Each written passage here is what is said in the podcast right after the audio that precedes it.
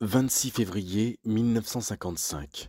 Usine sidérurgique dite de la Providence à Réon en Lorraine.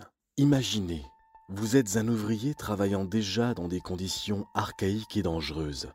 Votre travail consiste entre autres à réparer du matériel lourd dans une halle gigantesque au milieu du bruit et des fumées. Là, sur un pont roulant navigue comme tous les jours une poche de fonte au-dessus de tous. 24 tonnes de fonte en fusion à 1250 degrés se déplacent lentement pour alimenter le convertisseur qui dans quelques minutes crachera ses flopées de feu et d'étincelles. Mais aujourd'hui, par un matin d'hiver rude comme sait en connaître la Lorraine, cette fonte ne rejoindra jamais le convertisseur. Ce sont les enfers qui vont s'abattre littéralement sur vous.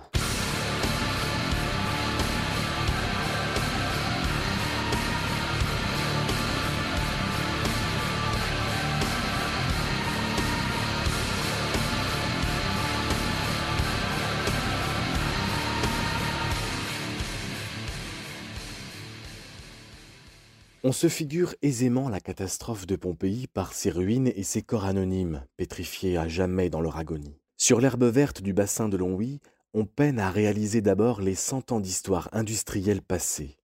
À part une sculpture discrète près d'un rond-point, un reste couché de hauts fourneaux rouillés ou une plaque à peine visible, rien ne peut rendre compte de l'ancien cœur battant de la cité, et encore moins le drame terrorisant qui s'y est déroulé. Seules quelques bribes de mémoire de rares personnes prenant de l'âge peuvent vous évoquer le choc qui, en 1955, a laissé une population incrédule. Et les recherches sur Internet ne sont pas si évidentes pour comprendre l'événement et en connaître les victimes. Il s'appelait Bruno Barbaresi, Ali Bailly, Mario Maffeis, François Alieri, Raymond Frogneux, Angelo de Conti, Henri Picot. Ils étaient maçons fumistes et ont laissé vingt orphelins derrière eux. Cette histoire est tombée totalement dans l'oubli, tout autant que les morts qui les ont précédés. Car l'histoire des bassins ouvriers du siècle dernier, c'est aussi l'histoire de familles endeuillées par des morts les plus spectaculaires les unes que les autres. Un mousse, comprenez, un apprenti de 14 ans, mort perforé au thorax d'une barre d'acier dans les aciéries de Longwy au début du XXe siècle. Un homme écrasé, lacéré, déchiqueté par deux wagons à la suite d'un mauvais aiguillage ou encore des chutes fatales. Par exemple, en Belgique, dans la forêt de Saint-Jean près de Liège, à Serein, existe un endroit surnommé la tombe, dont personne ne se souvient. Rien qui ne distingue cette forêt d'une autre, hormis des énigmatiques dômes.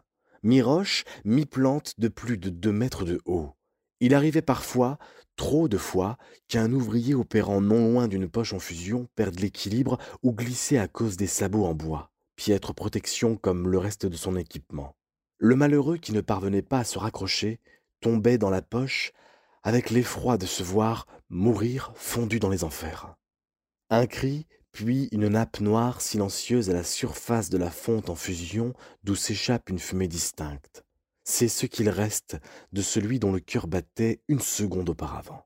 L'acier devient dès lors non commercialisable. Alors, d'une part, pour la famille, on prélevait de la matière encore liquide pour la couler en lingots, ou bien on lestait le cercueil d'acier lors de la mise en bière. Le reste, une fois solidifié, était acheminé dans cette partie de forêt, la tombe. Le promeneur ne peut se douter que chaque monticule est un homme qui s'est dispersé dans ces tonnes d'acier. Une scène du film Je pense à vous des frères Dardenne évoque ce cimetière particulier. Louis Volon, un réalisateur belge, a réalisé un documentaire appelé simplement La tombe et est parvenu par un appel à témoins à se rendre sur les lieux en 1999. Extrait. Ces poches se trouvaient ailleurs, elles se trouvaient dans une sorte de cimetière de poches qui se trouvait beaucoup plus bas. Et lorsqu'il a fallu agrandir l'usine, on a euh, reconstruit sur l'endroit où on jetait les crates comme on dit en bon wallon, et maintenant on a, on a tout remonté ici. Quoi. Il y en a ici, moi j'en ai compté une quarantaine. Bien sûr, il n'y a pas 40 morts, mais il est plus que vraisemblable, il est pratiquement certain que dans ces 40 poches, il y a des poches avec des restes, des restes humains. On appelait le lieu où, où étaient ces, ces poches avant, ces restes des poches avant, on appelait ça la tombe, parce que c'est là qu'on mettait les poches qui contenaient vraiment des restes, des restes humains. Mais que s'est-il passé en ce 26 février 1955, peu après 10h30 Depuis 1866, on fabrique l'acier nuit et jour dans cette usine qu'on appelle la Providence. Son logo d'ailleurs est le légendaire œil de la Providence comme sur les dollars américains. L'œil de Dieu exerçant son regard sur l'humanité aurait peut-être préféré le fermer en ce matin d'hiver. Des maçons fumistes s'attellent à réparer des poches dont les briques réfractaires avaient besoin d'entretien. Une usine est faite d'un tas d'équipements en mouvement.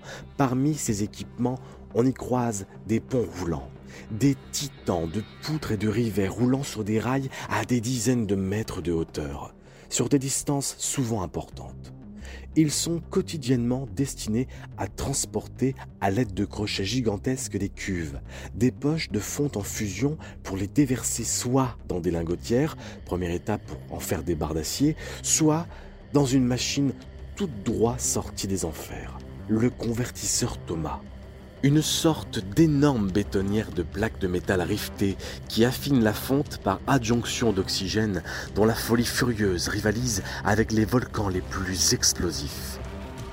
Les poches, en plus d'être transportées, sont aussi basculées pour permettre leur transvasement dans les convertisseurs. Soudain, un des organes de soulèvement rompt. Cela revient à soulever une tasse de café avec seulement un doigt dans l'anse. Cela revient à répandre d'un coup, d'un seul, une cascade de 24 tonnes de fonte en fusion. Dans un bruit terrible, tout ce qui se trouve en dessous est brûlé vif, sans distinction. L'effroyable, une nappe de feu et de flammes envahit la halle. On relate des images, des bruits qui sidèrent n'importe quel témoin. Des ouvriers fuient les flots mordants qui se répandent au sol. Un raz-de-marée terrifiant qui rattrape Bruno Barbaressi, qui n'a d'autre destinée cruelle que de courir et rapetisser au fur et à mesure que le liquide le fonde. Comme sur un champ de bataille monstrueux, certains appellent leur mère comme des enfants paniqués et perdus, se voyant inéluctablement mourir. Les douleurs sont au-delà de ce que nos esprits peuvent concevoir. Les corps, des morceaux de viande noire. À une semaine de ses 17 ans, un ouvrier qui bien plus tard sera médiatisé dans la fermeture des usines en 80 témoigne dans son livre mémoire. Voici comment Marcel Donati a vécu ce drame. Février 1955, à moins d'une semaine de mon 17e anniversaire, je découvre l'horreur. Un matin, vers 10h30, je suis aux commandes de la cage finisseuse en bout de passerelle. Dehors, il neige depuis la prise de poste. Soudain, sous mes pieds, une explosion secoue les structures métalliques. Un rideau de poussière, de scorie et de chaume me bouche la vue à moins de deux mètres. D'instinct, je stoppe les rouleaux de travail. Des cris indescriptibles déchirent l'air. Il s'ensuit un enchaînement de crépitements et voilà que toutes les installations se taisent.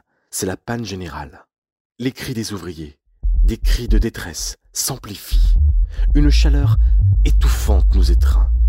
Des cris de bêtes blessées montent de la Syrie. Petit à petit, le rideau de fumée se dissout, tandis que se répand une odeur de chair grillée.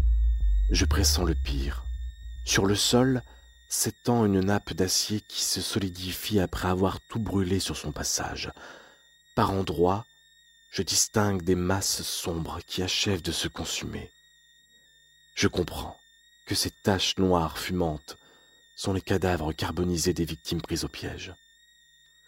Une poche d'une trentaine de tonnes d'acier en fusion vient de se déverser sur une équipe de maçons fumistes. Six sont morts sur le coup. Un septième est retrouvé mort à l'extérieur des installations. Il s'est roulé en vain dans la neige pour tenter d'éteindre le feu qu'il a enflammé.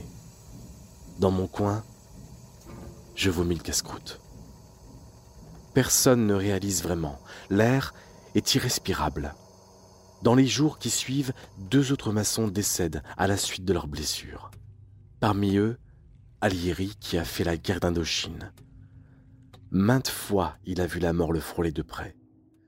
Aujourd'hui, il est mort au feu de l'acier, de ce métal dont on fabrique les armes.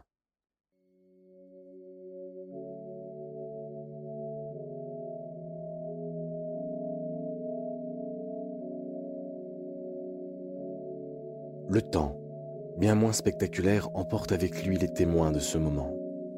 Le 30 juillet 1987, les convertisseurs soufflent leur chant du cygne dans une dernière coulée d'acier. Fin de l'usine, fin de l'histoire.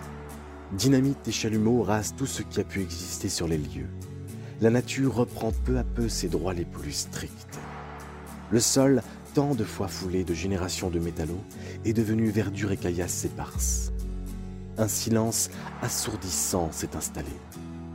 Qui, un instant, peut se douter du drame survenu le 26 février 1955, quelque part sur ces hectares vidés de leur mémoire Qui à part vous?